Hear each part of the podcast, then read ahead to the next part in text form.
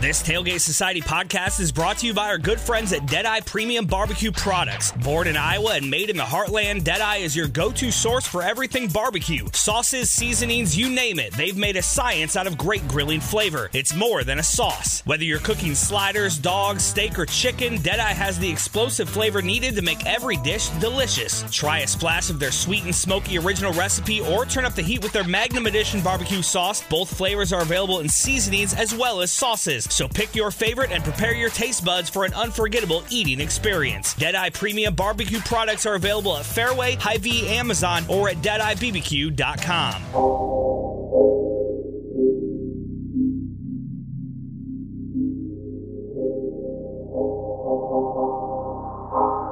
Hello and welcome to Culture Check the Dark Knight, a Tailgate Society podcast. Please check the tailgatesociety.com and subscribe to Tailgate Society podcast on Spotify and Apple Podcasts. My name is Arnold Woods and I'm joined as always by Emily Cornell. Emily, what's going on? Hello. You know, just kicking it. It's 5,000 degrees in Texas, as I've said it like a couple weeks. Um, how's it going for you? Pretty well. It's hot up here too, um, but it's not a, a deathly heat. I'm enjoying it. I like the hot more than I like the cold because it gets Same. extremely cold up here. I mean, we've talked about that numerous times on the podcast, but um, it's good. I had some work done in my backyard. Um, uh, my best friend has a um, lawn and uh, garden service, like a landscaping cool. service. So he came over, and you know we we love supporting black businesses on this podcast. So he, came, he came through on uh, on Thursday and just revitalized the black uh, back back play area um, in our backyard for um, for our kids. So it's looking Oh, good. It's looking great, and uh, that was a big part of our week. And I also just hadn't seen him in like three months, so I was very excited to see him. Um, have you been able to like see anyone or see? I know that you you took a, a trip recently to see some friends. Like, was that kind of that kind of lift your spirits in this time of lockdown? Or yeah, it, it was good to see friends and like we like basically did what we've been doing. So like I stayed at their house. We just stayed at their house and it was good um, because like my roommate and I, we also, we then this last weekend, we did like a social distance hangout with some friends where we're both like, oh yeah, we only see each other. um, so yeah, it definitely, it's a good thing to see people after this lockdown. Um, was this the first time you saw like any friends? it was, yeah. This is the first like in person at least. Like Yeah. obviously we've been like um, video chatting and FaceTiming, and I've done like two big like group Zooms with like nine of my friends at once. I've done that. I did that once on my birthday, which was April, um, the beginning of April, and then again like a few a few weeks ago. I say everything is a few weeks ago. I don't know. I've lost all concept of time. But um, so we've done that. But this is the first time I'd seen a friend physically since we went into lockdown. So that was nice. I've only seen in person. I've seen like my family, like my parents, and then my wife's parents, and uh, my wife's grandparents, and that's basically it. I've seen one of my aunts a couple times, um, but other than that, yeah, it's this is the first like friend that I'd seen in a long time. So that was pretty cool. It's like it's awesome seeing friends, but wow, is it weird to think about that like months without seeing anyone outside of your family? It is. It's just a crazy time that we're living in. Facts. Um, and it's it's weird how you know kind of segueing segueing into the movie it's weird how the time that we're living in like kind of informs how i'm viewing these movies Yes. we got into that a little bit last week with you know the dark knight and police, policing and uh, i think that there some of those themes will co- carry over into this one but oh yeah. um, just looking at you know crime and how crime affects a city and how it's perceived to affect the city. I, I think about that a lot in terms of of what we're what we're witnessing daily out here. So um, we're gonna get into it. We're gonna get into the Dark Knight Rises, the last um, movie in the Christopher Nolan Dark Knight trilogy or Batman trilogy, however you want to say it. Um, you are able to watch this movie today, right? Yes. I watched it today and you watched it during the week. I did. Um, so it's very fresh. It was definitely, I don't know if for you it was like, I mean, you just said how it the current times kind of inform how you're watching it, but watching it, like rewatching it, are you kind of like, wow, I never noticed this thing, or like I didn't think about this thing until rewatching it? A couple of things, yeah. There's a couple of things that I'll get into when we start our discussion, but yeah, watching it again, there's little like character beats that I just didn't remember. I yeah. think. And when we, when, I don't know about you, but when I go back and rewatch these movies, it's just a different, I'm watching them differently than I did the first time. The first time I'm there to like experience it in the theater and, you know, I want to talk about it with my friends afterwards and it's a big movie and it's, you know, um, I, I I love going to movies. I love sitting in the movie theater and eating popcorn and, and watching a movie. I love doing it by myself. I love doing it with friends. Like it, it doesn't matter to me either way. But now, um, even if we weren't in a pandemic, I would still be watching these movies now for the purposes of this podcast in a different light. Like now I'm trying to yeah. get, um, I'm trying to think about themes more and I'm trying to think about um, how characters are interacting with each other and like why they're making certain writing choices. And then just overall, like how the movie's making me feel um, as I'm watching it. So what about you? Was there a lot of, um, was there anything that was like that you had just flat forgotten or yeah i've for, i forget so many things and that like so i was telling a friend this afternoon we were dropping something off at a different friend's house but i was like yeah i watched the dark knight rises today and i think i have forgotten this whole movie um because it was like what like the whole time i was really stressed. I was like oh my god i know how this ends but man this movie's so stressful. Um and I felt the same way watching The Dark. And I, I was like, man, this is such a stressful, like so many stressful situations. Um, and that's pretty much me during any movie. Um, sorry for anyone who watches a movie with me in the theater. Like I'm like clenched the entire time. Like what's going to happen? I hope these people are okay. It's just, oh my goodness. But afterwards I'm like, wow, what a wonderful movie.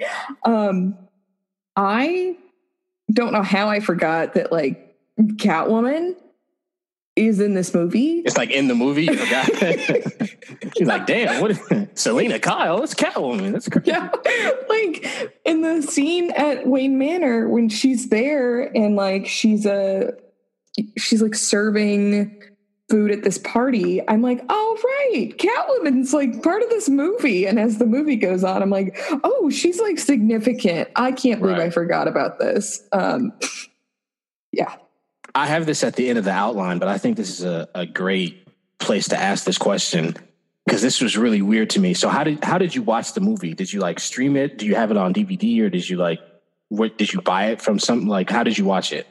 So we have it on DVD, but I did not watch it on DVD um, because I don't have a like DVD player thing in my computer, mm-hmm. and so I just streamed it. Um, but it was it had like commercial breaks, which okay. was very odd to like. Yeah. I've forgotten what commercials are during a movie because Netflix spoils us. Right. Um, but yeah, it was streamed on my computer, and I'm like, man, I wish I like had about halfway through. I was like, man, I should have put this on the TV instead. Um, do, do you own it? I don't. So I I rented it like through Google Play. Yeah. So I rented it like you can rent it for 48 hours for 3.99. Oh nice. So I did so I did that, but when I when I watched this version of it, I was like there's a couple scenes where I was like is this an added scene? And it oh. 100% was. Like I haven't like looked it up at all, but oh. I know that like the oh. version that I watched there was like two or three added scenes and I haven't seen this movie in years. Uh, the movie came out in 2012, and I, you know, I saw it at least once in a movie theater, probably twice, at least twice in a movie theater. I remember the first time I saw it. Um, I, I, don't remember seeing it multiple times, but it's it's one of those movies where more than likely I saw it more than once in a movie theater. But the version that I saw, like there's out there's a specific scene I know off the bat was not in the theatrical release version because the version I and I'm I'm curious to see if it was in in the version you watched. So at the end of the movie, um, spoiler alert, I guess now. Well, I'll, I'll throw the spoiler alert and I'm, I'm going to ask this question. And then Emily, uh, if you don't mind, you can do the, the overview yeah. of the movie. But this is, this is just so weird to me. I had to ask this. So at the end of the movie, Um, again, sorry, spoiler alert. If you don't want to know what's going on, turn the podcast off, watch it, and then come back and listen. Um, so at the end of the movie, you know, the, the movie ends with, with Bruce Wayne, Bruce Wayne Batman, like he attaches the nuke to his bat pod or whatever, his his flying bat yeah. machine. And he he says explicitly to Catwoman, like, there's no autopilot, right? Like she's like, you're gonna just take it and eject before it blows up, blows up, and he's like, there's no autopilot. And that's like a thing in the movie earlier. Yeah. I don't know, it's weird. So but he he takes the in the in the in the theatrical version that I saw, like he does that, and we're meant to believe like potentially, you know, he flies it over the bay and it explodes, and for the last like five minutes, there's a part of, like the last last five minutes where you're you're made to think that maybe he's potentially died. Like they have a, a funeral for him at Wayne Manor, mm-hmm. and you know the movie ends with Alfred in Florence, Italy, or wherever he's at, like harkening back to the middle part of the movie where he says he has this fantasy about going to a cafe in Europe and looking up and seeing Bruce and they don't say anything to each other, but they acknowledge each other. And like he knows that Bruce has found happiness and love or whatever. So mm-hmm. that happens. That's the last scene. Okay. So there's a scene in the version that I, that I watched where Morgan Freeman as Lucius Fox is like talking to two like Wayne Tech employees about the bat about the bat pod? Was yeah. that in the Okay. Yeah. Yeah, yeah. But that's not that was that scene what like the scene like he they, those two employees explained to him that like the autopilot had gotten fixed, right? Yeah. Was that in the original? I swear that scene was not in the original version, or maybe so, I just plain forgot. I think it m- might be. I don't mostly because I am assuming because I streamed it, like and it was it probably took scenes out of it. Um, I feel like that was part of it because you have to explain like how he is in the cafe, right? Because like to me, I just thought that. I guess looking back at it, I thought that that was just like a something they never explained. Like he somehow ejected, and it was all oh. good. And I just thought that that was like a loose end that the movie never tied up. But then I saw that scene and it's like, okay, that explains how he was able to eject. But I'm just like, I have zero memory of that scene existing. If you're listening to this podcast on Monday or whenever you're listening, like please tweet at us, tweet yeah. at me or tweet like, because I do not remember that scene in the movie ever. And there's like another scene that I can't think of off the top of my head. I should have wrote that down and made a note of it. But there's like one other, one or two other scenes that I was just like, earlier from earlier in the movie. I was like, I do not remember that scene at all. But okay, maybe I'm tripping. I don't know. If there are, if you like remember them as we talk about the movie, um, shout it out because I'll probably be like, I mean, maybe it was part of the. I'm not the person to be like, oh yes, I don't know why I offered that um, yeah. because I remember uh, I'll talk about what I remember. But you didn't remember that Catwoman was in the movie, so I know. I'm going to trust you about. I know. Like, oh yeah, I was in there. Like, come on, yeah. There, like, there are scenes I remember. Like Bane, I'm I'm gonna give the overview and then we can talk yes. about things that are like memorable slash this whole movie. Okay, please, please so, go ahead. the Dark Knight Rises is the final installment of Christopher Nolan's Dark Knight trilogy. Um, so basically, we start off Batman has vanished and has not been seen in eight years since the murder um, of Harvey Dent. As we, the viewers, know, unless you only have watched this movie, um, in which case you also know that Harvey Dent was not murdered, but everyone thinks that Batman murdered Harvey Dent, whatever. So Batman's disappeared, Bruce Wayne's disappeared. On the anniversary of, of Dent's death, um, there's an event being held at Wayne Manor, and like Bruce, he is not there because he has not been seen in many years. Everyone thinks that he's like, you know, holed up and like growing super long nails and gross. Um, Commissioner Gordon was speaking at this, and he has kept the details of Dent's death a secret. Um, but he wrote a speech about it to share and then he opts out because like it's poor form to be like this guy threatened my child I really don't care for him. So instead, he's like, Harvey Dent has done a lot, and like Harvey Dent did do a lot for crime in Gotham. Um, so, like at this event, Selina Kyle, Catwoman, sneaks into Bruce Wayne's living quarters to steal his fingerprints. Um, for John Daggett, who is Wayne's corporate rival, and he's just like all around not a good guy. He's kind of a douche. Um, and Daggett's secretly like collaborating with Bane, who, if you've seen this movie, you know he's like the big villain, um, who is a former member of the League of Shadows, and he's just all around like really evil.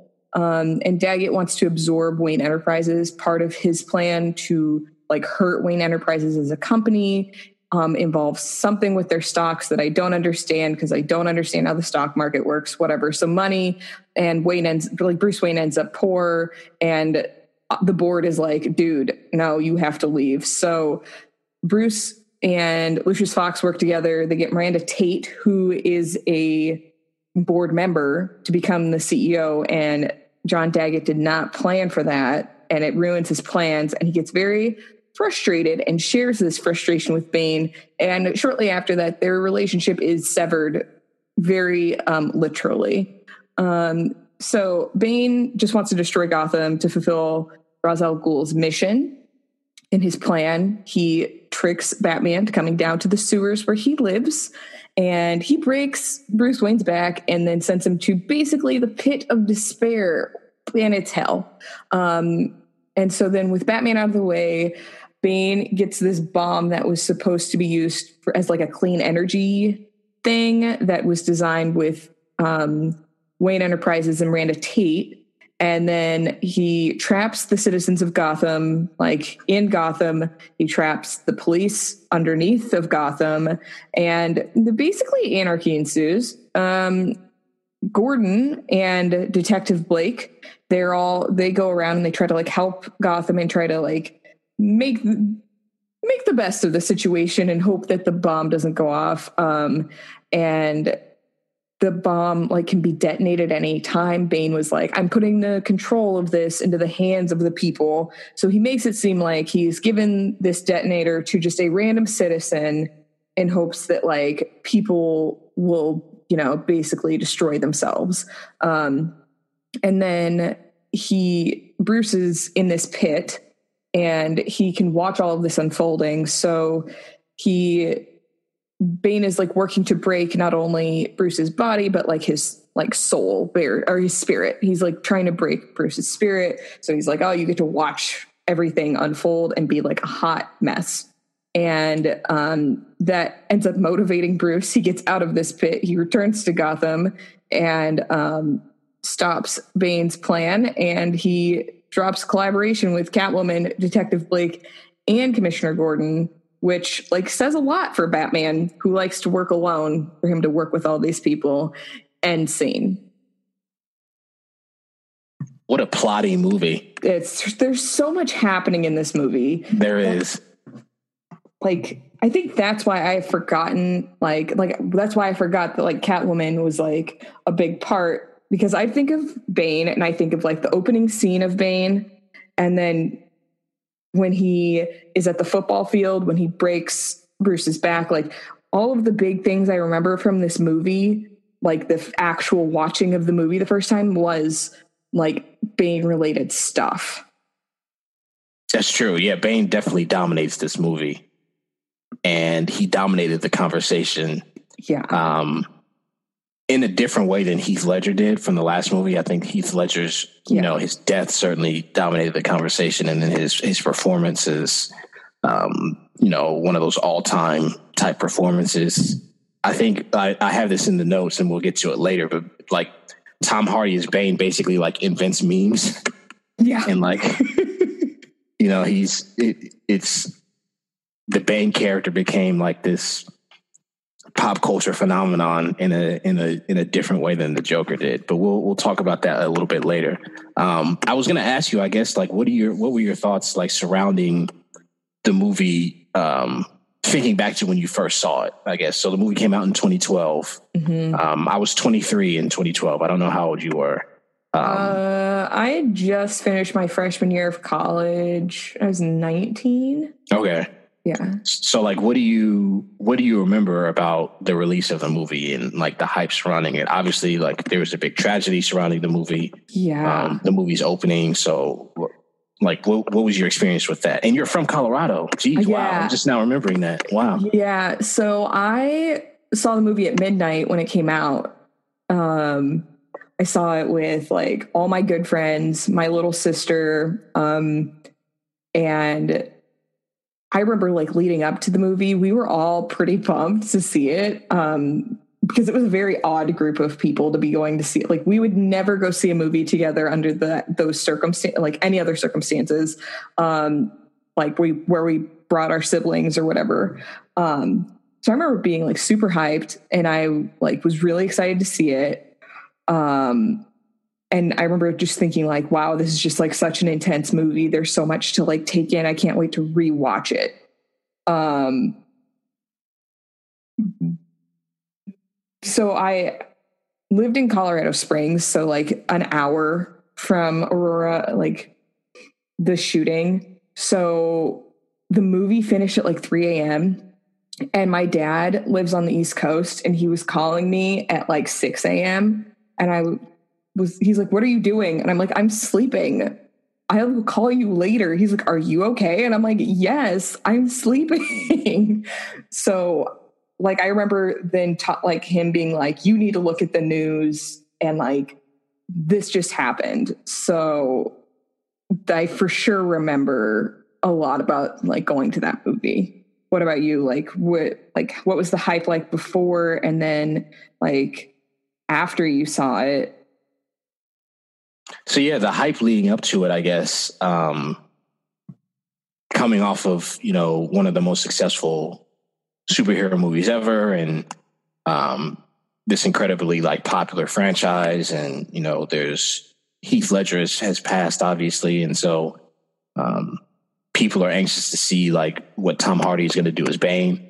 Um, for me i guess i i was i it's one of those movies that i would have watched at midnight back then um, from like when i was like maybe 16 i think the first movie that i saw at midnight was spider-man 2 Oh. Which came out, oh, God, 2004 maybe.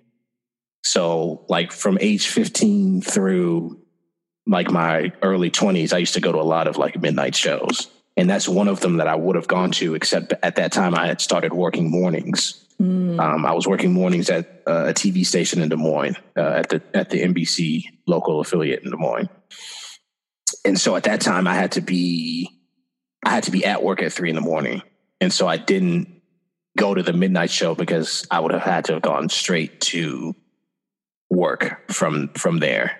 And my uh, like supervisor, who was the director of that of the morning show, he was like, he he he's a huge comic book guy, so he was like, yeah, if you want to if you want to come in late, you know, blah blah, it's not a big deal. But I was like, uh, at that time, I really prioritized sleep, so I didn't I didn't end up doing it. But um, so it's weird. Like I have two big movie or I have two big events, like two stories about big news events from my time of working at, at, TV news. The first one is when Bin Laden was killed. Like I have a whole story about that that I won't get into because it's too long. Um, yeah. So I have a story surrounding that and how that happened, and then the second one is the Dark Knight Rises shooting story, which is, um, and it's not long, but like I I, I came into work that morning and I got in at you know at three, and I I worked in production, so I, I worked camera and audio and all this other stuff, and I was primarily um, when I wasn't in the studio shooting the the news, I would be in the control room. And so I walked in that morning into the control room, and my the director, his name was Joe. And I walked in that morning and I asked him something that I've I'd never asked at that point. I've been working um, I started that job in like January, and The Dark Knight Rises came out in July. So I never asked him this before, and I never asked it him asked it of him afterwards. But like for whatever reason, randomly that morning when I got in, I was like, "Is there any like news? Is there anything? Is there any like big news that's going on or anything like that?" And he was like, and he's like, uh, and he like looked through, and he's like, "There was a shooting at a at a movie theater in Colorado, but that's it." and like the way that he said it, I just assumed that it was like like some guy like did a drive by at a, at a theater and like maybe one person got shot in the leg or something like that, and like that was it. Like the way that he described it, was really nonchalant in that because at the at the time, like we just didn't know. It was probably right after it happened. And we just didn't have all of the news yet and all the information. And then as the news as the morning went on and um our morning show starts at five or started at five. And so as the morning went on, we got more and more information about what happened. And then it was like this huge event. And it was just, I just felt so weird that I asked him that morning. Like I never asked that question. I never came in like, what's going on in the news? I just like happened to, to ask him that morning. And that's what, you know, what kind of came of it. So that's what I remember about it and being just nervous about you know, going to sit in the big theater after that and things like that. I went and saw the movie at an, in an IMAX screen in Council Bluffs, which is um, like right next to Omaha. So yeah. about about an hour and a half away from Des Moines. Okay. Um, but I remember going to see it like I think I saw it like on a on a Saturday afternoon. Uh, the day that it like it came out on a Friday, and I went the next day. But like I just remember that happening in the in the at work and being like really weirded out by it and really scared by everything. And it became like this national news story, and we had a local angle to it too because we just cover like how people were feeling here. But yeah, just a weird, weird thing surrounding the release of the movie, and a really like tragic thing surrounding the release. The yeah. How was it like being someone who was like close to that community? Like how how did people in Colorado Springs kind of like what was the reaction there? Um like Colorado Springs so for folks who have not been to like Colorado Springs or Denver or like really that um so Colorado Springs is like maybe an hour away from Aurora and so people were like kind of scared. I remember people being like, yeah, I wasn't like, I didn't have great feelings about it. But I mean, people still went to movies. People are just a little more like um, shaken up about it. And it was for sure just like a huge news thing for a long time. Like, even when that guy was like when he had his trial and everyone like that was just like super big news for so long. Um, but it wasn't, at least I didn't feel like it stopped people from like wanting to go to theaters. They were just as worried as they are like any other day. Like, I don't know. Um, it, I feel like the discussion around like mental health kind of shifted after that. Um, and and like watching movies but like that also probably speaks to the people i spend a lot of time around um and not the overall climate but um my parents were just like a little more and like my dad who does not live in colorado he was like you can't like go out and i'm like it's fine we're fine it's fine but he did not feel great about that after the Aurora shooting and then like Columbine being in Colorado. So like right. Colorado doesn't have the best track record here, but it doesn't stop people from like continuing to like live their lives there. Yeah, I think I remember, you know, there was the mental health um debate and then of course always the gun rights debate yeah. and that became like a, a thing, which is something that unfortunately we're still having to to deal with now. Oh. Um, and I think that it's it's interesting to look at a state like Colorado, which is like at the forefront of like legalizing marijuana and like stuff like that. But then you also have these um, this history with with like mass shootings there as well. And just I mean, I'm not from Colorado, obviously, but it's just like from the outside looking in, it just seems like such a an interesting like dichotomy there. And yeah. go go ahead. No, no, that's this, this is a politics podcast now. This is it. Um, no, I think you're right. It's it's definitely. I'm sure from the outside looking in, it looks very odd. Um, yeah. We'll save that combo for the next podcast. we get into the Colorado debates. Um, yeah, so like I again thinking about how I felt when I first watched it, and then watching it now, and then you know, thinking about it differently now. Um, I'm looking for different things. Um, I'm noticing things that I didn't notice uh, that I didn't notice before. I guess what was what was your kind of your your biggest takeaway from watching it again now?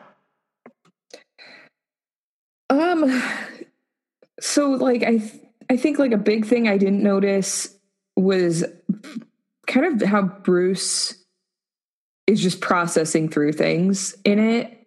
Um like he's very mopey in the beginning, which is fair. Like I'm not my criticism is not that like he's mopey. Um because he has lost everything that mattered to him except for Alfred. Um but like I guess I didn't notice his growth throughout the movie that he like he goes from being like Rachel to okay, no, I have to save Gotham and then I'm done and like I'm gonna try to like be happy. Like he's trying to be happy instead of like trying to sabotage himself. It's interesting that you put it that way because I know that like a big thing is like Alfred in this movie feels like he's trying to sabotage himself. Yeah, and and, and go ahead. No, go ahead. No, go ahead.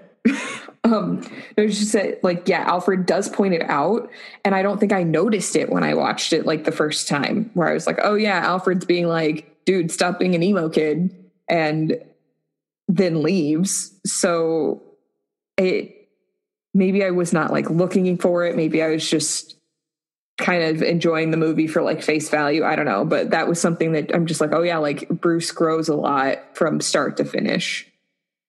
What do you think is like the best out of these three movies? What do you think is the best Bruce movie? I guess, you know, it's or I, the best performance as Bale? Like, what did what, I, I don't even want to ask that because that's I mean, obviously, obviously, Batman Begins is like the, the Bruce movie, but like, I guess my my my the real question I want to ask is like, what what's different to you about Bruce in this movie versus the previous two movies? Besides like the mopiness, obviously that you that you just point out, which is definitely a stark. He's very he's very moody in this movie. He's moody in the Dark Knight, but like he's Dark Knight Rises takes the moodiness to another level. But like, what else?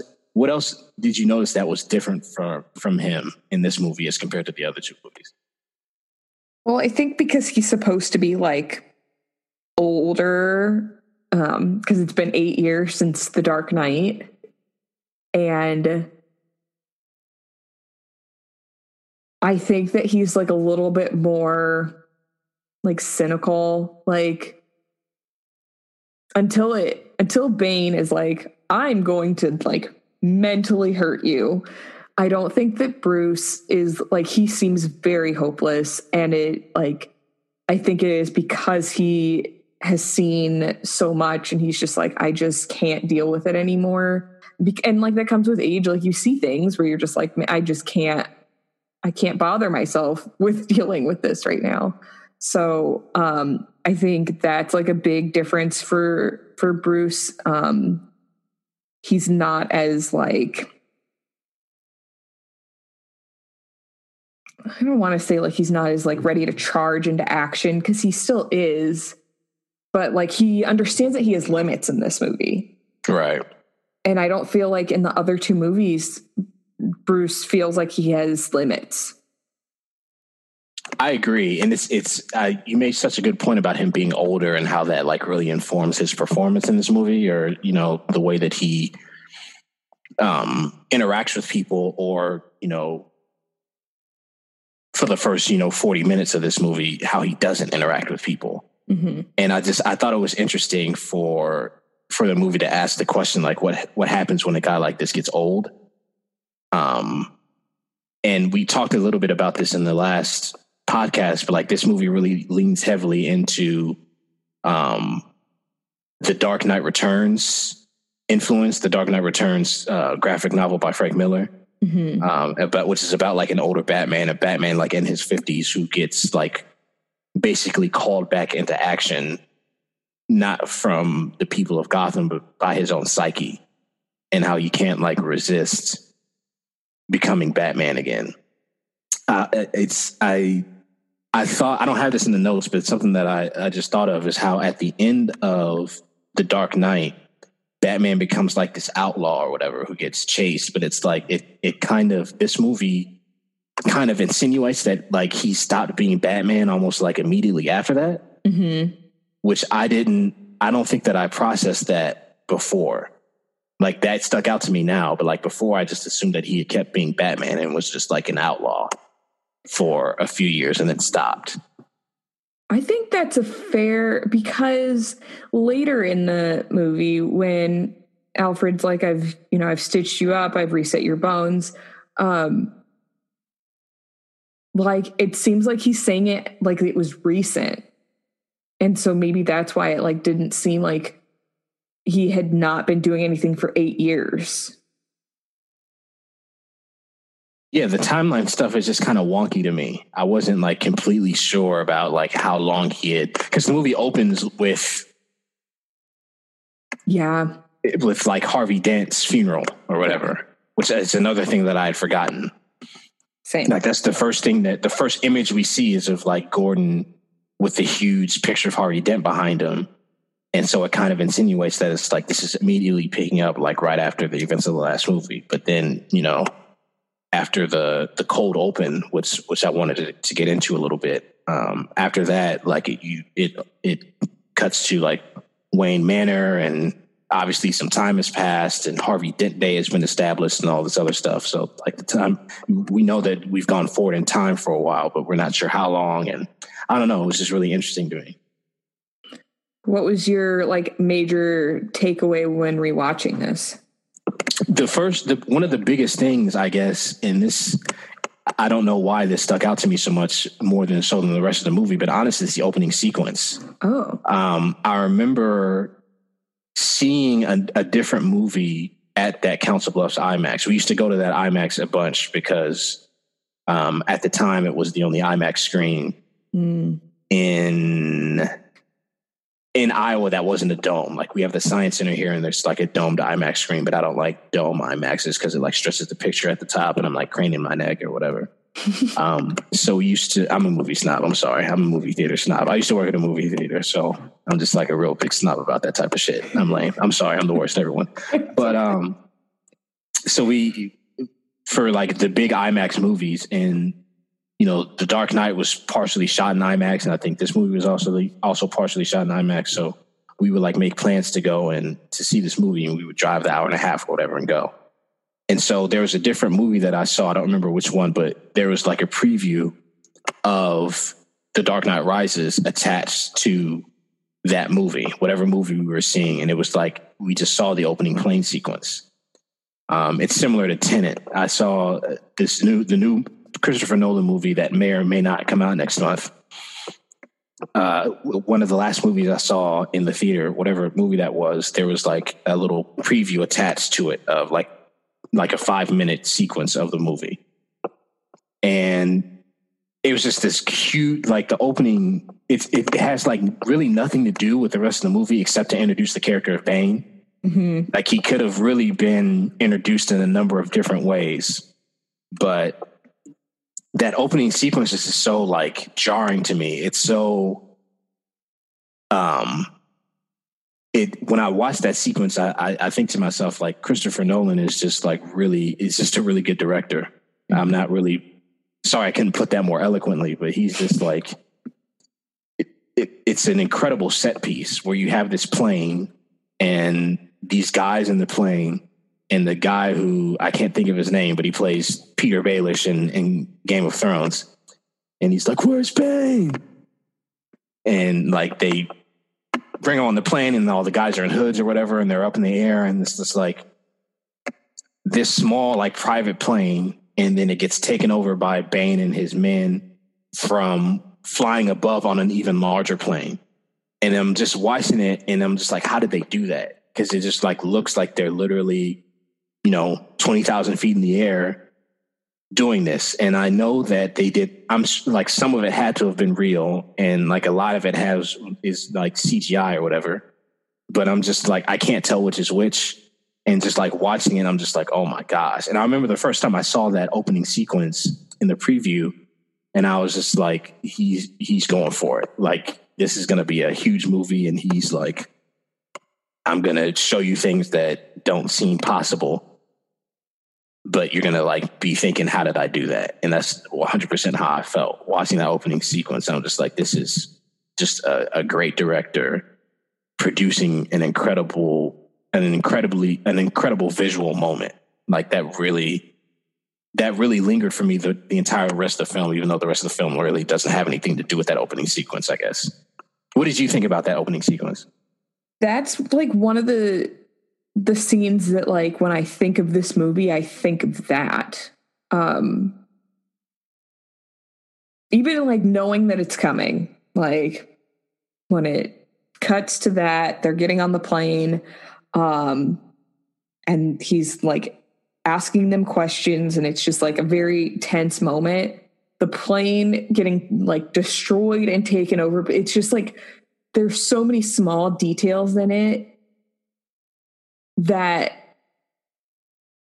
it's just a very well thought out scene but like that's like the whole movie. There's so many small things that are just like very well thought out and i i think that that opening sequence really is just like it kind of captures all it's like a very good snapshot of it um from them taking the blood of the the scientists and putting it in another person to make it look like you know he's dead and like we didn't take him and leaving one of Bane's guys on the plane and him like justifying it where he's like, yeah, like you just need to stay on this plane, man. And this man just like listening to Bane, like, yeah, that checks out. I'm to die. He's um, like, okay, Bane, I trust you here. yeah. Like, damn. what? He's like, no, dog, like you got to stay in here and die. And the guy's like, okay, cool. Yeah.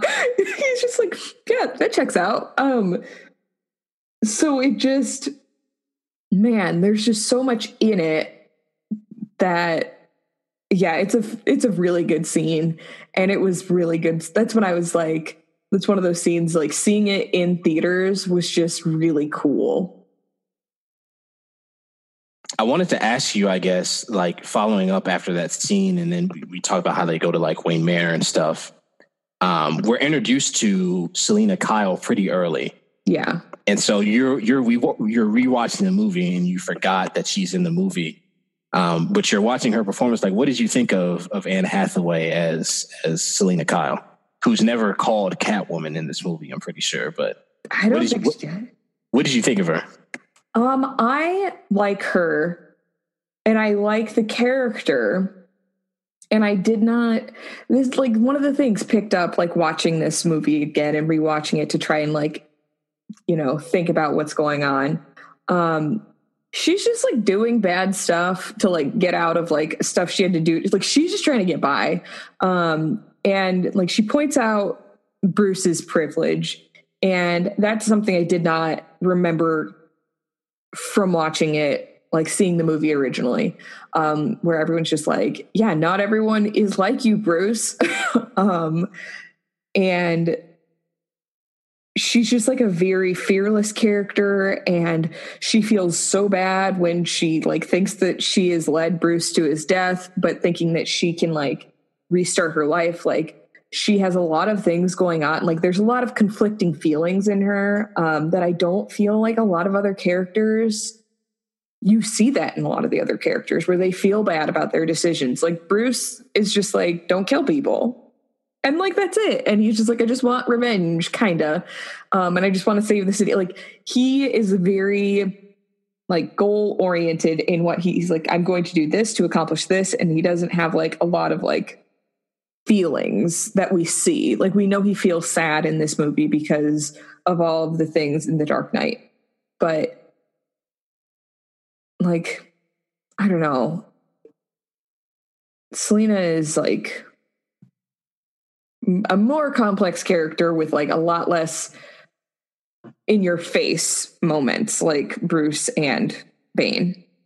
What did you think of Anne Hathaway's Catwoman, but not named Catwoman? Right. Yeah, you made a lot of good points there. Uh, I think that something that you kind of hinted at is kind of like the the differences between the two of them, where she's yeah. like this you know, this cat burglar who, you know, it's implied that she grew up poor and scraping around and she's become like this sort of master thief.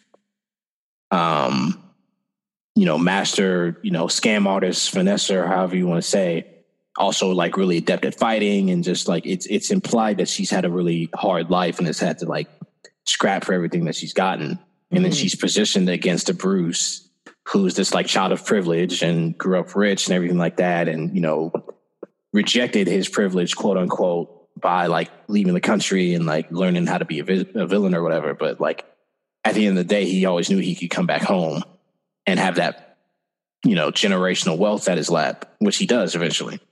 Yeah. And so they're sort of they're sort of pitted together against each other in that way, but they, you know, kind of reluctantly work together and they end up she like doesn't really become a romantic interest for him until like three quarters of the movie is over. Mm-hmm. Um, but I don't know. There's, I think that they had chemistry. I think they had an interesting chemistry together. Um, and I think that I just I liked Anne Hathaway's performance as Selina Kyle. I think that she was just I think she was well suited towards the role.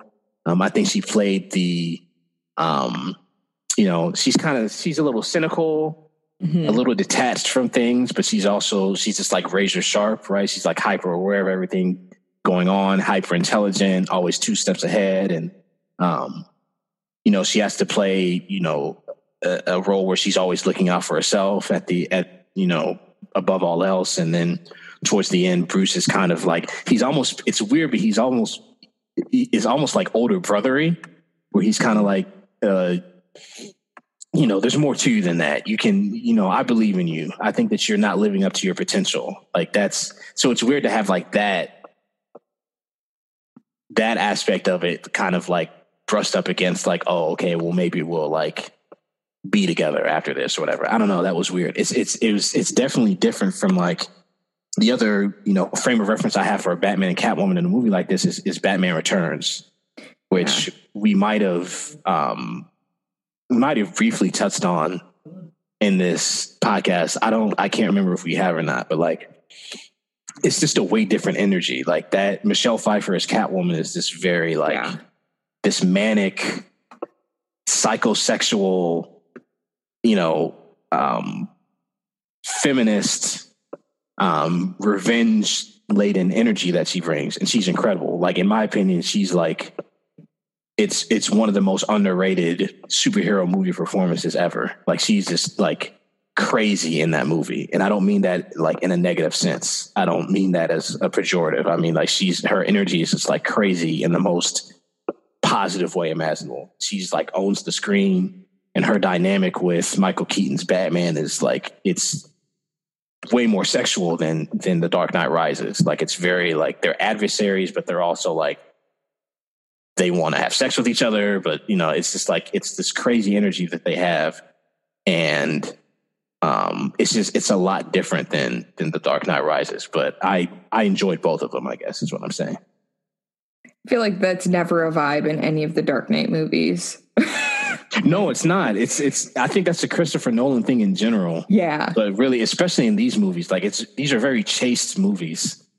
These are very like like this movie. Him, it's implied that him and like Bruce and Miranda sleep together, but it's just like very. It's very wholesome, um, in a way that you know, Batman Returns is basically an erotic thriller in a lot of ways. But like this is this is like the opposite of that. This is very um, very straight laced Batman, which is fine. I just it's it's very it's it's it's apparent that that's not a um, Christopher Nolan really isn't interested in diving into like the sexual politics of Batman, if there is such a thing. I guess it sounds like a New, a New Yorker article. it does. I feel like it'd get a like people would read that. Um, yeah, he definitely has a tone, and we've talked about how like the tone of the Dark Knight movies are just like very different from other Batman movies. It's just like like you said it's like wholesome in terms of like, you know, Bruce's relationship with like women, but it's like such a like the stories are so dark. Um and even with like I think with like the killing, like there's so many so many people die in these movies, but it's not like gory or gross or like like you know that people are dying and the way that the movies are made, like you still feel that like oh my gosh, like it's not oh like it's off screen, I'm not worried about it or like it's not in your face like Texas Chainsaw Massacre, like you, you know that it's a heavy moment and you feel it and you feel like the the tension in the in the scenes, um, regardless of like whether it is Bruce and Bane or like Bruce and his relationship with either Miranda or um, Selina. Like there's just so much more that's stressing you out during the movie that I don't think other Batman movies uh, do. Or maybe I just like haven't watched them recent enough to feel stressed watching them. Yeah, this is these are very psychological movies. Yeah, it has to be. And I think that I think that the Tim Burton Batmans are too, just in a different way. Like I, I feel like the Tim Burton Batmans are more like, why is this guy dressed as a bat? Yeah. Versus, you know, why what like why is this guy dressed as a bat and why does he fight crime? And I think that, you know, Christopher Nolan's movies are more like why it's certainly those two things, but he's more interested in like why is this man trying to save this corrupt city? Like yeah. our cities, our city's able to be saved. Is crime able to be stopped? Like those. So it's just different things, and like it's definitely a conscious choice when you talk about the violence. Like there's these are violent movies, but like yeah, there's almost no blood. Yeah, in them at all. Like there's a scene where um towards the end where the uh one of the police commanders or whatever. Uh, I think it, he's played by Matthew Modine, the uh, the guy who's with Joseph Gordon-Levitt's character a lot of the time, like that oh, kind Foley. of Foley. Yeah, the like the superior cop guy. Like he he finally at the end of the movie he finally decides to like become a cop again and like fight Bane and his men or whatever, and like he ends up getting killed, and like yeah. the camera zooms in on him, and you can tell that he's been shot but the camera like zooms in tight on him and there's like no like bullet holes or anything like that. Like there's nothing. And like to me, I, I like watch that. I'm like, that has to be like a conscious choice where, where Christopher Nolan is just like, yeah, this guy is dead and he died a brutal death. But like, I'm just not the type of director where I, I you're not going to see like any bullet holes or any like, I'm not going to show you the gore, the gore or like the visceral nature of his death. It's just like, I just want you to understand like this guy has died and we're gonna we're gonna keep it moving. So I don't know. That's just kind of his style, I guess. I'm here for it. I very much like his movies and that style because like the blood is it just doesn't in a not movie where you yeah it's not for me but like and in these movies where they're already like creating like a feeling in that they don't need that um he does a very good job of like setting the mood Yeah, I agree. Uh, just yeah. Um, oh. What did you think about? Um, I guess I guess a way that we can we can do this. We've been we've been having this convo. Um, I guess we can just kind of go two different characters. Like we've talked about Bruce, we've talked about Bane. I'm sure we'll talk about Bane a little bit more. But like, what did you think of the Miranda Tate character? I think the first time I watched the movie, I was like, Miranda Tate, where did she come from? But like, it sounds like she just wants to like make the world a better place. I did remember I don't like her when I watched it this time. I was like, man, I don't like her. This is so not great that like, and I, um, I knew her and Bruce like had a relationship kind of like when I was watching this, I'm like, all right, like he trusts her, but like why why does Bruce love this woman so much who's like he doesn't even know her and he's like, hey, run my company. Like, what is wrong with you? No. That's so weird. That is so weird. Yeah. like it does not it doesn't make sense to me.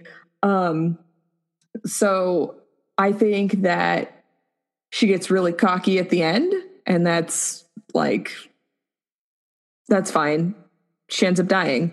Um, plot twist, or not plot twist, but spoiler alert. Um, so I think she's a very interesting character, but I really don't like her because she's evil. Like she's like, I'm just gonna like kill everyone in this city because like you killed my father, Bruce. Like what? Girl, calm down. It's so it's yeah, it's I don't know. That it's such a like comparable to like Catwoman. Like I feel like Catwoman was like a a fully realized character. And then you get to Miranda and it's just like there's this like ambiguity about well she's actually the one who escaped from the prison and like this yeah. and this other I don't know. It's just it's the reveal like you said like the reveal at the at near the end point of the movie that she's like Talia al Ghul Yeah. Um, was I remember seeing it and being like, I don't know. I, I remember I, I remember thinking like, I guess that makes sense, but like I, you know, it's it, it, it's it's kind of messily done. I felt like, you know what I mean? Yeah, because like it was a surprise to me when that reveal happened, but it was also just like, wait, what? Um uh, maybe because they just like had to do that hard pivot from what they probably were going to originally do um but had to change in light of Heath Ledger's like death. Um but like how are you going to like make Catwoman a really good character and Bane and then like kind of like your actual mastermind of the like the villain of the movie kind of oh we're going to reveal and then like it's probably just the like information dump Yeah. that comes with it where it's like well like i didn't have this whole film to like make this happen for you come on now Yeah. It's I I kind of almost see it just like hearing you speak about it. I see it kind of as a missed opportunity because there's a rich text about the relationship between Talia al Ghul and and Batman. Um, I'm more familiar with it in the cartoon series. There's a big thing like it's you know it's the the forbidden love type thing, right? Where they're very they're attracted to each other and they're like they have feelings for each other clearly, but you know his her father is like a supervillain and she you know sometimes she'll side with with batman sometimes she'll side with her father and there's this ambiguity there but um in the comics too like in the comics they have a son together. They have you know yeah. Damian wayne um is the son of bruce wayne and and talia al ghul. And so there's uh and you know damian wayne becomes robin in some iterations. He becomes he becomes a version of batman in other iterations. So um, there's definitely, and obviously they weren't going to get into that with the movie, but I just felt like the relationship between the two of them is isn't developed in a way that that it could have been, I guess. Especially if we had known that it was Talia al Ghul in the beginning, but if we had known that, I think it would have been a completely different movie. So. Yes and there wouldn't i don't know if he would have like had the relationship with catwoman that he has. Yeah, i don't know. There there are a lot of unknowns but basically yeah, miranda got the short end of the stick in terms of character development. Oh, for sure, for sure Uh, did. and I don't know if it's like because the actress who plays her did well. It just like, especially in the moments where like Gotham is just like absolute chaos, and she's just very like, "What do I do? What is my role?" Like th- those are the opportunities where they could have like done something with her in terms of developing like oh what are her motives what is she doing how does this all like kind of like are we going to kind of show you that she will like is the villain or like are we going to like lean into that she really was trying to like make the world a better place like i don't know missed opportunity It really was. It really was. There's so much more that could have been done. And, you know, he made the movie he wanted to make, but, you know, we could that's why we have this podcast. We we speculate about other avenues potentially. do you think he'll make more not like batman batman movies but like do you think he's going to make more hero movies and do you think he would do it for robin I think that there's, you know, I, I think that there's a potential for it. I think that he would make if he if he does a, a, a John Blake Robin movie. I think that that would be really interesting, and I think that he would do it well. I just don't think that he will. I think, you know, I don't know the man personally, obviously, but like, I think that he's more like he hasn't really done a franchise movie since this. Like he he's the franchise now, yeah right? Like Christopher Nolan is like he's the one who's opening these movies. Like people go to see Christopher Nolan movies because he's directing it. it's true So he doesn't really have to. And I think that he's like just wanted to do more of his own original stuff now. And I think that he's like, you know, I did I did my superhero franchise. I was grateful to do it. I had fun doing it, but now I want to do something else. So um, which is interesting because the the end of the movie, right, like certainly sets it up as okay, here's the new Batman yeah right? So it's interesting that he chose to do that while kind of putting off the vibe that he's just like, yeah, I'm done. I mean, you never know. In a couple years, he could come back to it and maybe not necessarily do like Robin. I don't know. I just I am like I would like it because I like Joseph Gordon-Levitt. Um, I also like the style of this superhero movie. Um, it doesn't always feel like a superhero movie um, kind of like the Marvel movies, where like they are enjoyable, but you know you're watching a movie. They're gonna save the world from some outside thing, and like it's gonna be fun. Um, these movies aren't fun, and like how they're like very much a drama, and they're like a crime focused film. Um, I don't know. They're fun in their own way. So it'd be fun to see more films similar to this just because there are not as many. We haven't, I guess this this kind of begs the question, and we don't have to spend a lot of time on this if we don't want to, but I guess like what are your thoughts on these new types of DC movies that we've had in the wake of you know the the Dark Knight trilogy? Like what do you think of the the Batman versus Supermans or the you know, I, I, I, we'll stick to just though. We'll stick to the ones that. So there's Batman versus Superman, and there's like Justice League. Those are the two Batman movies post this. Like I won't. We won't get into Man of Steel, but like or Wonder Woman. But like, what do you think of? What do you think of those the two movies that Batman has been in prominently since this? Have you? I'm assuming you've seen those movies. I've seen Justice League. I don't okay. know if I saw. I can't remember if I saw Batman versus Superman.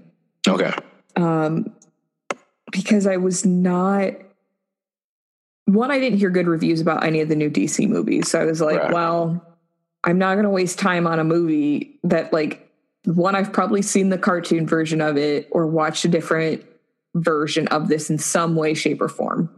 Um, but I remember watching Justice League and being like, mm, not great.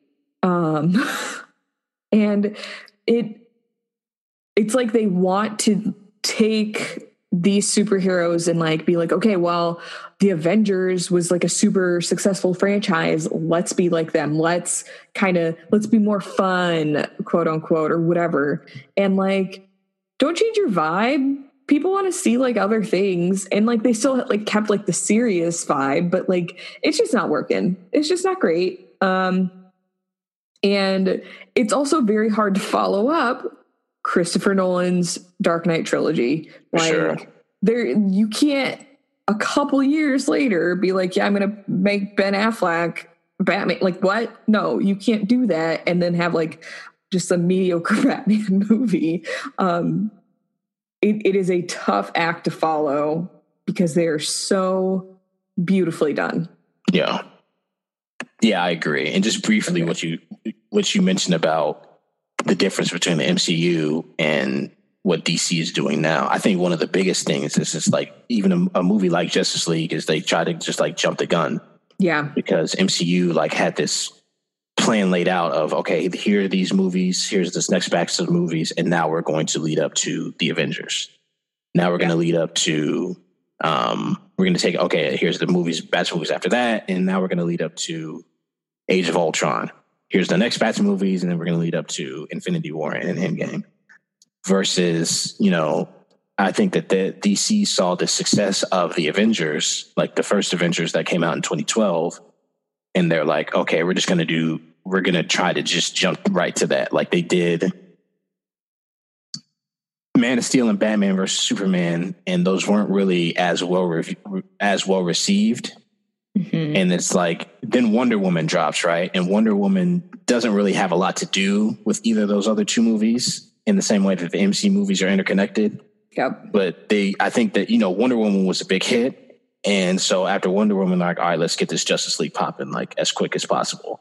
And so they kind of jumped the gun um, a little bit and it just wasn't as, as well planned out and stuff. So, and then uh, again, Christopher Nolan's movies are just like really, you know, they have so much like brilliance in them and um they're just kind of singular and it's just it's going to be hard to replicate that either way. So yeah, like I know they're doing the, a new Batman with like Robert Pattinson. Yes. And which has been delayed because of because uh, of the pandemic. Yeah, but yeah. And like, I'll be interested to see like that one. I probably will go see because it probably is not going to be like a super happy Batman. um, right. I I think it'll be probably. I would hope it is nothing like these Christopher Nolan movies, but like it. I surely would assume it'll be better than what DC just tried to do with everything. I'm interested. It's like we're it's kind of at a crossroads moment, right? Where it's like, okay, where do we go from here?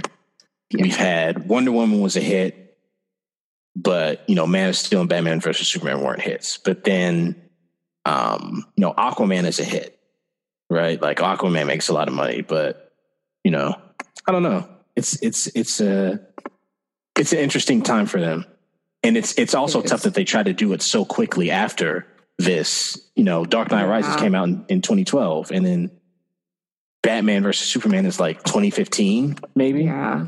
So I don't know. It's it's tough. I, w- I wanted to ask you. Um, really, one of my, um, I guess one of my last questions is like, the Joker like is just not mentioned in this movie at all, right? Correct. Like there's zero mention of him. There's zero mention of, of the of the events of the previous movie. But like Harvey Dent, except like Harvey Dent is the like Harvey Dent like looms over the movie in a way that the Joker does not. Like it's the opposite. And like I've read where Christopher Nolan was like, you know, I didn't want to acknowledge him at all because of what happened with Heath and which is understandable, right? Like yeah. it's you, you know, it's a tragedy and it's understandable. But like story wise, from a storytelling perspective, like how do we reconcile the fact that the Joker he dominated that movie, right? Mm-hmm. like he he was he's in a lot of ways the main figure of that movie, and now there's like you know Harvey Dent is like the secondary villain in that movie. He's like the definition of a secondary villain. Yeah, but he's the one who kind of looms over this movie more. So like, what did you think about that? I guess. Um, I think it makes sense that Harvey Dent is such a like significant part of this movie in terms of when they're talking about like cleaning up the city, getting rid of crime and like locking up all the mob bosses. Like it makes sense in like how they talk about him.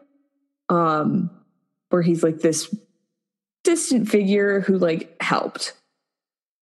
Um it is hard that they don't even like say where the Joker like they could have just been like, oh, we put him in jail or we like we did something with him, um, just so that like people understand like where he.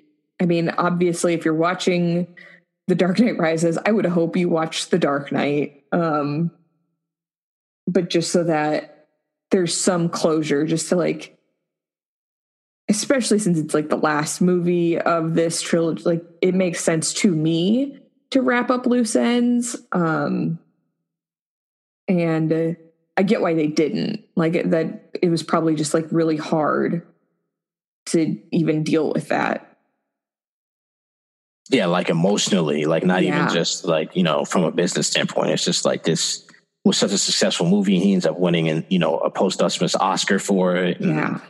But it's just like, yeah, it's, it's, there's nothing really that they could do. Like, the, the story is just going to suffer in that way.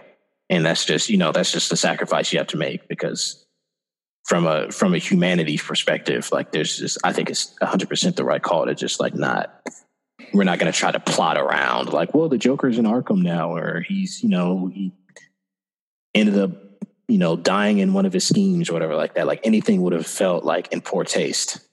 Yeah. So it, i agree with you. Like it just it could not have there's no like winning situation. So right. like not not even mentioning it. Like and the viewer like the other thing is like the viewer knows. So like right. Right. it's not a surprise that you don't see this character. Mm-hmm. um yeah.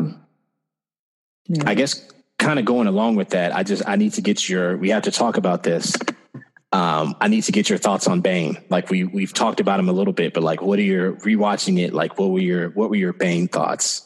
He's just so evil. like and like he describes himself as necessary evil.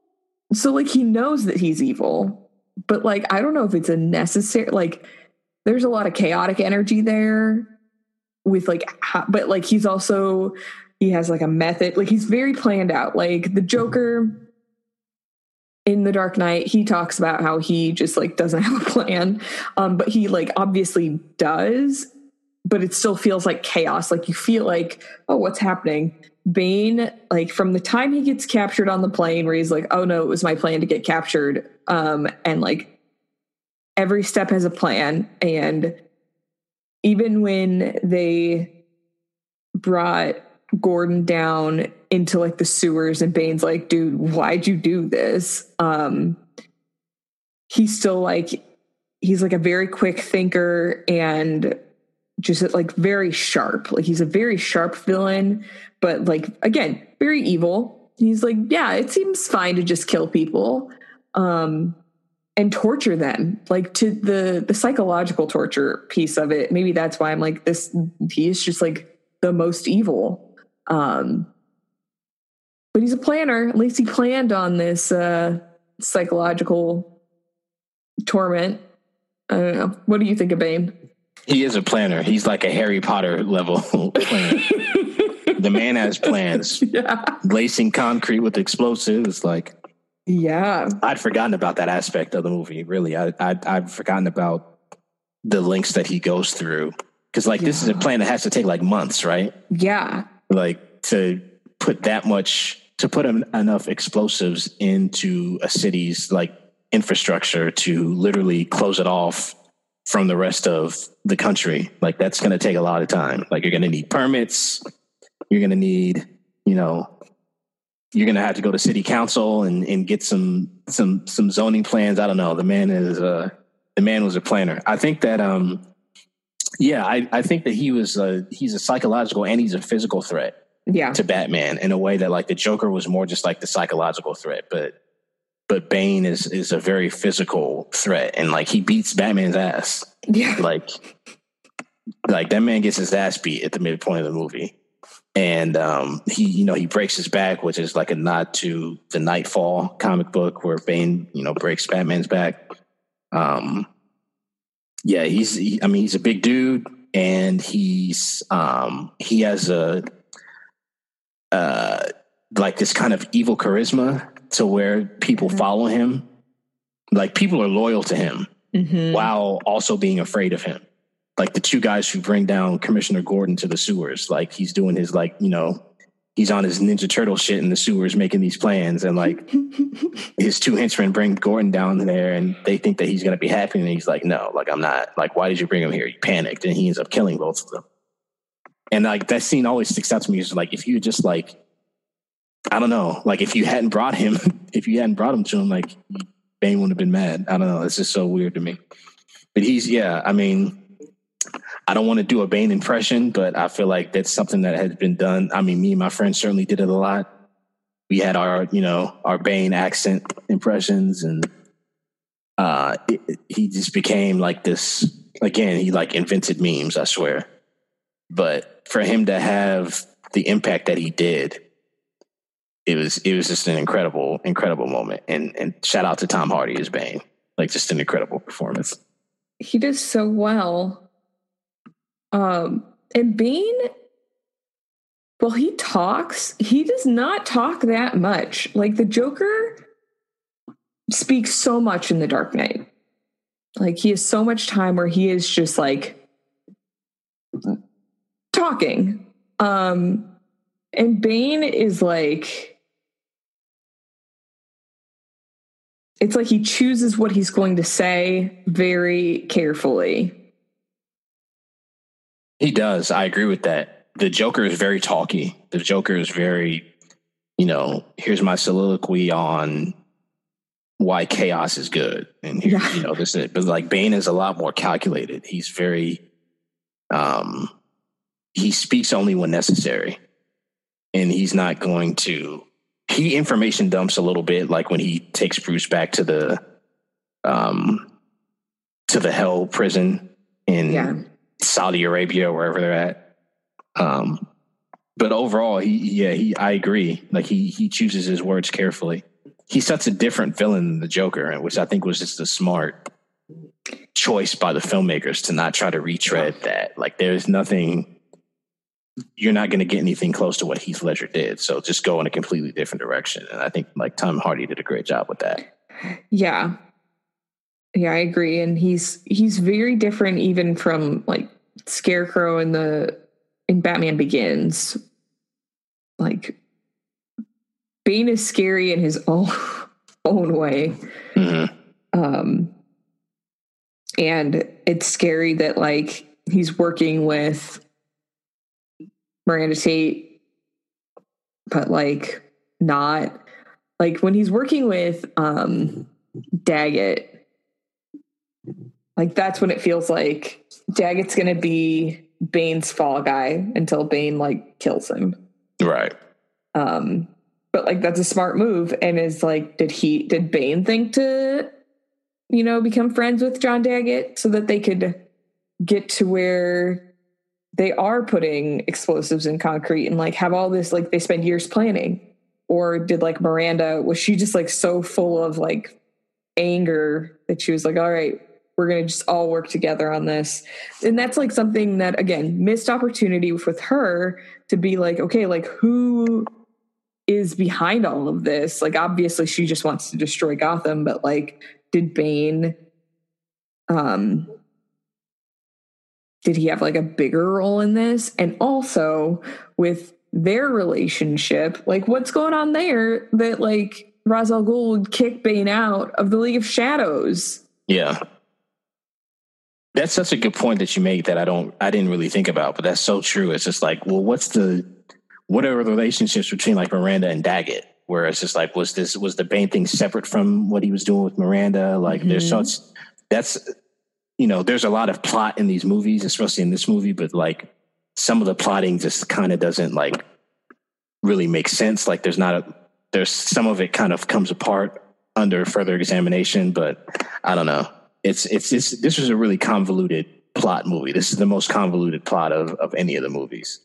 Agreed. And it works to the movie's disadvantage in some ways, but I mean, it's still a great movie, still a really fun movie to watch, but there are some things you're kind of like, well, wait, well, what if that if he did that, then why did she do that? Like that type of stuff. So yeah, like they're supposed like Miranda and Bane are supposed to be like on the same side, but like there are times it's like, well, wouldn't have made sense to do things. I don't know.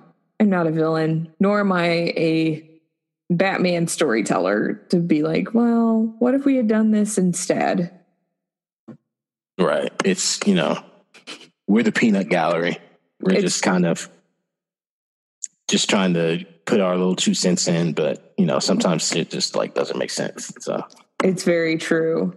Um, so because you've read a lot of the comic books um, that are Batman, like, and and you've talked about how like in each movie there are different things that come out of the the comic books. So like, were you surprised about anything like? Miranda Tate or like anything about Bane? Like, was any of that like a surprise when watching this the first time? Well, it's. I'll start with Bane. I guess Bane was such a Bane was a very he's a very cartoony type character. He really like Tom Hardy gives Bane like a weight that the character really doesn't have in a lot of the other versions. And a lot of the other versions, he's just like a souped up meathead. Oh. And he has like this like the stuff connected to his face is isn't for his breathing. It's to like give him like an injection of steroids so he like becomes stronger. Like he's just he's a glorified meathead villain, to be honest, in a, in a lot of the um in like the comics and the in the cartoon series. But um yeah, his in this one he's more of just like uh like a crime lord slash international terrorist. Yeah and um, you know he's. It, I think that the movie. I think he has just more depth in the movie, which is weird because he doesn't really. He honestly doesn't have a lot of depth in this movie, but he has more depth in the movie than he does in the comics. Um, as as far as Talia Ghul, as far as that reveal, I don't remember if I excuse me, I might have heard before the movie came out that she was that that character was Talia al Ghul. I can't remember like upon first watching it, but um during that reveal, I just, like I said before, I'm just like, uh, okay, I, I don't know. It was kind of clumsy to me, I guess. I don't know. How would you have changed it to be like a little less clumsy? I would have made the reveal earlier. Okay. Because it, it's it's kind of tacked on at the end. Like she's she's revealed as Talia al Ghul, and the movie only has like twelve minutes left. Yeah. So I would have made it like maybe the midpoint of the movie. She's revealed to be Talia al Ghul, and like Bruce is in, um, you know, Bruce gets his ass beat and he gets exiled, and then in there he finds out like actually Miranda is Talia al Ghul, and she has control of his company, and she's going to, you know, use it to blow up Gotham, and so he has to like work and fight his way back in order to get back to Gotham I would have had him get back to Gotham earlier and then fight the both of them. Him and Catwoman fight the both of them, I guess. Mm, but like, I just came up with that on the fly, but I, I, I like that, but I don't know if he could have been back sooner because yeah. of his broken back. I right. feel like that five months, which he heals by doing push-ups. Yeah, That's like no way, like, dude. Like he has a rope tied around him, and then he does push-ups, and he's all good. Like, I was like, my guy, like you're taking some kind of like anabolic steroid or something because like this is this biologically is impossible.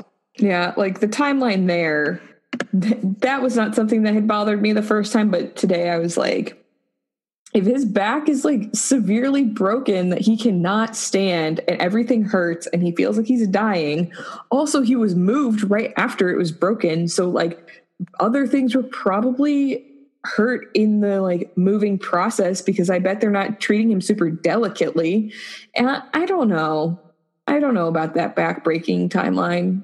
I think it takes him a year and a half to get back to Gotham. And I think that they, because tr- I also feel like Gotham like descends into absolute chaos way too quickly. Yeah. Which we got into in the last pod, right? Where if you like you release all these criminals and then yeah, you know, in the real world, most criminals would just go to their house and like hide out from the cops. But now, like these these criminals, and I guess all the cops are like trapped in the sewers or whatever. But like the criminals just like are taking over the city, and then there's this crazy like ridiculous court that the Scarecrow is a part of, and it's just like this really like flamboyantly crazy situation. So. Yes, and like that situation to me is like maybe one of the handful of times where watching any of these movies, I'm like, yeah, this seems like um like the cartoon or the comics. There there are a lot of times that I feel that way. I'm like, oh yeah, Batman, these are like again, I don't watch them and feel like it's a superhero movie. Um like the whole Gotham with no police department. I'm just like, this is not like this ain't it. There's no like if you're saying like Bane is like, oh yeah, like the city is going to be run by the people basically. Well, like no, it's not. like this is not what would happen if like everyone was just like, hey, go you, you're free. Like we don't have rules anymore. I just it doesn't seem right. it's really crazy. It's just not not feasible also he leaves, you know, he's in Iraq or wherever he's at, and he has no money. Yeah. And it's like, did you like, are you like walking back to Gotham or like, how did you, you got a plane ticket somehow or just like in your back and like, you're back like the next day. I don't know. The timeline of this movie, like you said, is just really weird. And like, I get that they are trying to be like, oh yeah, this is all happening within like a reasonable time, but I don't, I don't think so. Same with like, Jim Gordon and him having like his injuries. Like he's old, he's an older guy. I don't know. There are some some minor holes. Doesn't really take away from the movie being a really good movie, but like just things that you're like, maybe look at a calendar and consult with a doctor. Also, some anthropologists or sociologists in terms of like how quickly a society right no um, law enforcement, like what that would actually kind of look like. I don't believe that it would be criminals running that society. Um, I don't know, but that like they did point out like earlier in the movie when they're talking about like Harvey Dent and them getting a lot of criminals like off the streets. I'm like, well, if they're like just filling up their prison, that doesn't seem right either. Right. It's uh yeah. Again, like there's so much plot in the movie, but then it's Yeah. just like what are we doing here? Like what's writing wise, like what's going on? There's a lot of there's a lot of nonsensical shit going on. Again, great movie, but just yeah, kind of weird. I'm wondering if they just wanted to like cram as much Batman stuff in as they could because they knew it was the end and they're like, well, we're going off the rails anyway because we can't do what we were originally going to do. So like let's just like lean into it. And at times they lean in and it's just like, what you doing, bud? Right. Like maybe maybe rework that draft one more time. Yeah. But they might if they were to ever make a Robin movie or, you know, just a a different Batman movie. Probably not Mhm. going to happen, but I have hope. I will hold out hope. I mean, if it happens, we're definitely going to see the movie. So That's a fact. if you're listening, Warner Brothers, you have you have our money already. So It's true. I will give you that twelve dollars to go see a movie, right and then now, I'll go to the Alamo Drafthouse and probably order a ton of food because Mhm. I, I enjoyed their cauliflower bites. man, just I'll I'll be so glad when we can go back to movies again. We can go back to movie theaters. Really looking forward to that. Um, is there anything? el- Oh, go ahead. Oh no, no! What were you gonna say?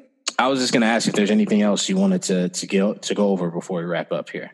Um, I have a not serious question about um the Batman statue at the end of the movie. Yes, Like, that's another. That's it. That's another scene that I don't remember.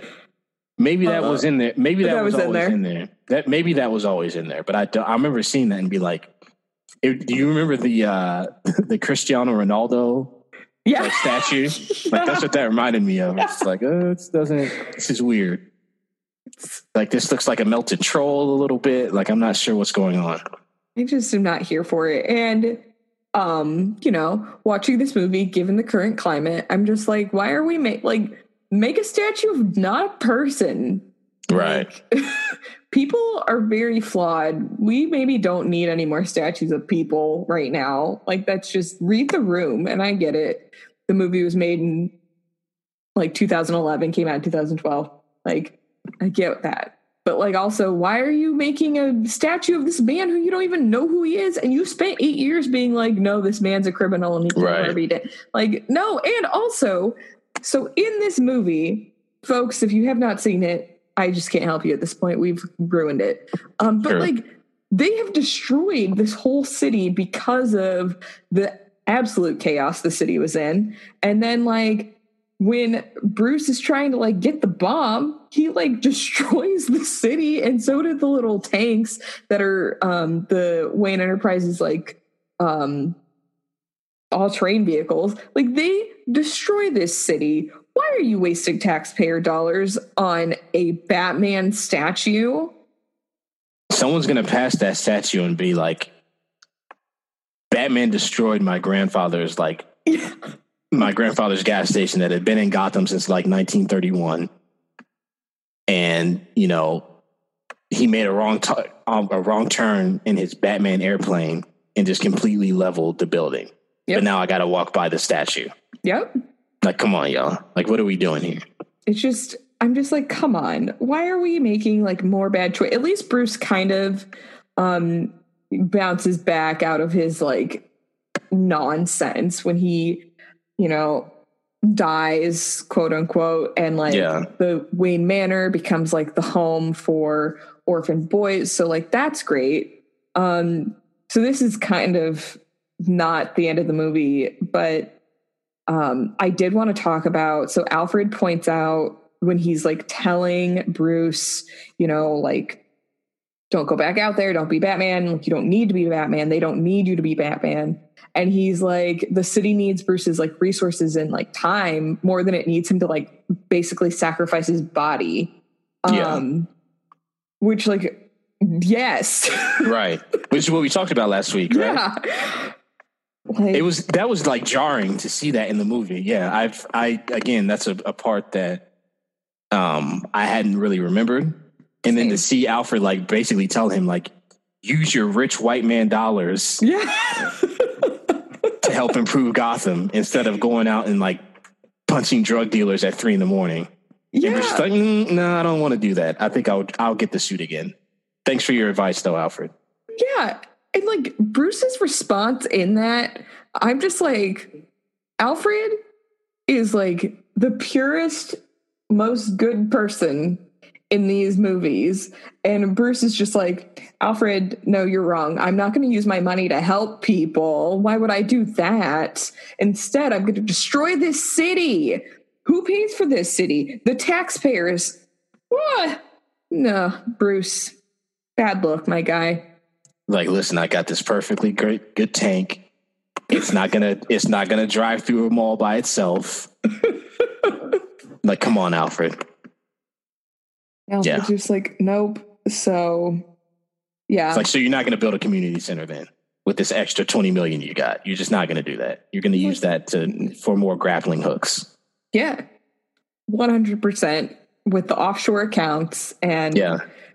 he's going to have this big house alone because Alfred is like, dude, I can't with your nonsense. Like, you are, you're on some bullshit, basically. Um, so I do like that Alfred's like, I'm done. I'm done with you, Bruce.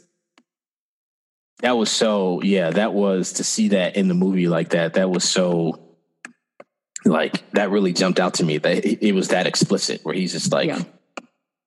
put your money into the city. Don't wear the costume. Like the city needs your money. Crazy. Well said, Alfred. We we we stand behind you in that assessment. Yeah, we're Team Alfred. Of course, one hundred percent. Do you have any final thoughts on the movie? Um, it was just it was a fun movie to watch again, and I feel like we've we've criticized this movie more than the other two, but like this was one of the this was maybe like the most fun that I had. Like the first one was was like really cool to rewatch it after having not seen it again, and then the second one it was just fun to have this conversation because it's like one of the most important cultural movies of the last like fifteen years. Mm-hmm. And this one was just like this one was just like a lot of fun. Like it was Yeah. fun to watch the movie. It was fun to like talk about it and like I mean, we it, we're clowning it, but it's all in it's all in jest because we, we really did like the movie. Oh yeah. So definitely the most over the top one. Um, what are we going to? Do we know what we're doing next week? I think next week we are talking about Batman the Animated Series. Correct. That is correct. We were talking about Batman the animated series. Um, I'm going to go through a couple of my favorite episodes that we can talk about. Um, I know right off the bat my favorite episode of the entire series, so I'm in, I'm really excited to talk about that next week. And then I know that you're going to try to to get a couple. I might send you some clips uh, of some stuff, and then um, I don't know if there's a way to stream it other than having the DC like app or whatever, but we'll figure some stuff out. Oh yeah, we will we'll find a way because I was talking to my roommate about it and I'm ready. I'm ready to watch all the Batman things. Um Yeah. and like I read the killing joke. So like I'm I'm Did you? here. I did. Okay, good. Oh, I can't wait to talk about that then. I need to reread that. It was it was a very intense Yes, yes, 30 is. minutes of life. yes, it is. Perfect. Yes, we're we're excited for that for next week. yeah. But thank you all for listening. We'll be talking more Batman. Thanks, everyone. See you next time.